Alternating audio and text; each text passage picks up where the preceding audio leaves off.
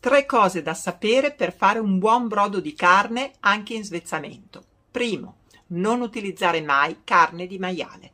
Il grasso della carne del maiale può irrancidire il brodo. Utilizza faraona, gallina, manzo, vitello, un taglio di polpa e un taglio con l'osso.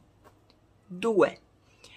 Utilizzare sempre acqua fredda, immergere la carne nell'acqua fredda, perché in questo modo trasmette all'acqua i suoi sapori e i suoi nutrienti. Se mettiamo la carne nell'acqua calda, questa fa una pellicola che mantiene all'interno i suoi nutrienti. 3. Insaporiamo con delle verdure aromatiche, carota, cipolla, sedano. Non aggiungiamo sale, non aggiungiamo dado e se dobbiamo aggiungere il sale solo prima dell'utilizzo. Ciao! Stai ascoltando Pedialore di Pediatalk. Cercaci sui social o vai su pediatalk.it.